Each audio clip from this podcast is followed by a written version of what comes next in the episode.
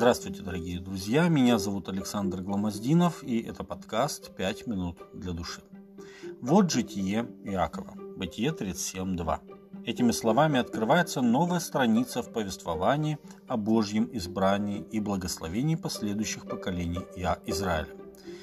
К сожалению, семейная жизнь Иакова с самого начала выстраивалась в разрез с божественным принципом, что муж и жена будут одной плотью. У Якова было две жены, которые были родными сестрами – Лия и Рахиль, и две наложницы – Валла и Зелфа, у которых также были дети от Иакова.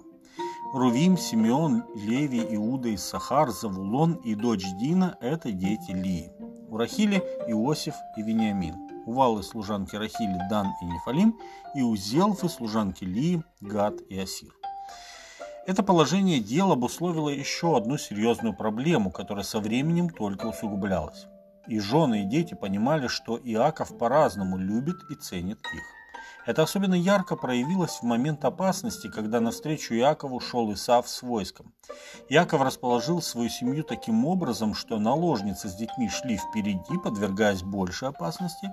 Следом шла Лия со своими детьми, а в самом конце Рахиль и Иосиф. Бытие 33, первый и второй текст. Это и показало ту степень ценности, которую они имели в глазах патриарха. Иосиф был любимым сыном Иакова. Это не могло не раздражать остальных братьев, в особенности сыновей Валлы и Зелфы, которые чувствовали себя детьми второго сорта. Именно с истории Иосифа, а не Рувима, как старшего сына, начинается это повествование. Яков претерпел постыдное оскорбление от своего старшего сына Рувима, и из-за этого он лишил его первенства среди братьев. Иаков выбрал Иосифа наследником первородства. Когда спустя много лет Иаков признал детей Иосифа, Манасию и Ефрема своими детьми, он таким образом дал Иосифу двойное наследство, дающееся по праву первородному сыну. Израиль любил Иосифа более всех сыновей своих, потому что он был сын старости его, и сделал ему разноцветную одежду. Бытие 37.3. Предпочтительное отношение Иакова к Иосифу достигло апогея в особой одежде, которую он сшил для него. В Библии еще один раз упоминается э, разноцветная одежда, когда речь идет о внешнем отличии царственных особ, в частности дочери Давида Фамаре. На ней была разноцветная одежда, ибо такие одежды носили царские дочери. Вторая книга царств, 13 глава, 18 текст. Этим жестом Иаков как бы показывал всем другим своим детям, кто будет их лидером после кончины патриарха.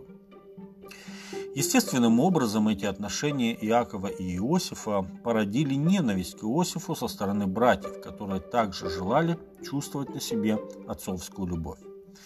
Очередной виток ненависти братьев к Иосифу произошел после того, как по своей наивности, а может быть от несдержанной незрелости или буйства чувств, Иосиф рассказал братьям сны, которые ему снились. Он сказал им, выслушайте сон, который я видел. Вот мы вяжем снопы посреди поля, и вот мой сноп стал прямо, и вот ваши снопы стали кругом и поклонились моему снопу. И сказали ему братья его, неужели ты будешь царствовать над нами, неужели ты будешь владеть нами? И возненавидели его за сны его и за слова его. И видел он еще другой сон, и рассказал его братьям своим, говоря, «Вот я видел еще сон, вот солнце, луна и одиннадцать звезд поклоняются мне». И он рассказал отцу своему и братьям своим, и побронил его отец его, и сказал, что это за сон, который ты видел, неужели и я, и мать твоя, и твои братья придем поклоняться тебе до земли. Братья его досадовали на него, а отец его заметил это слово. Бытие 37 с 6 по 11 текст. Всем известно, как на Востоке остро воспринимается проявление неуважения и превозношения младших над старшими.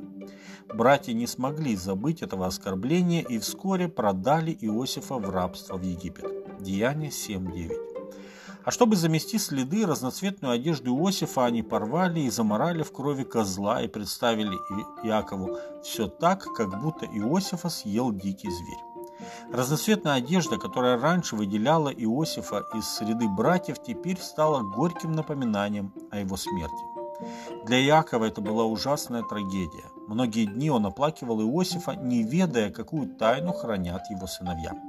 Впереди у этой семьи был долгий путь исцеления и примирения. Эта история, дорогие друзья, предостерегает нас от опасного пути родительской избирательности в любви к нашим детям. Ибо последствия такого отношения будут тяжелыми и зачастую необратимыми. С вами были «Пять минут для души» и пастор Александр Гломоздинов.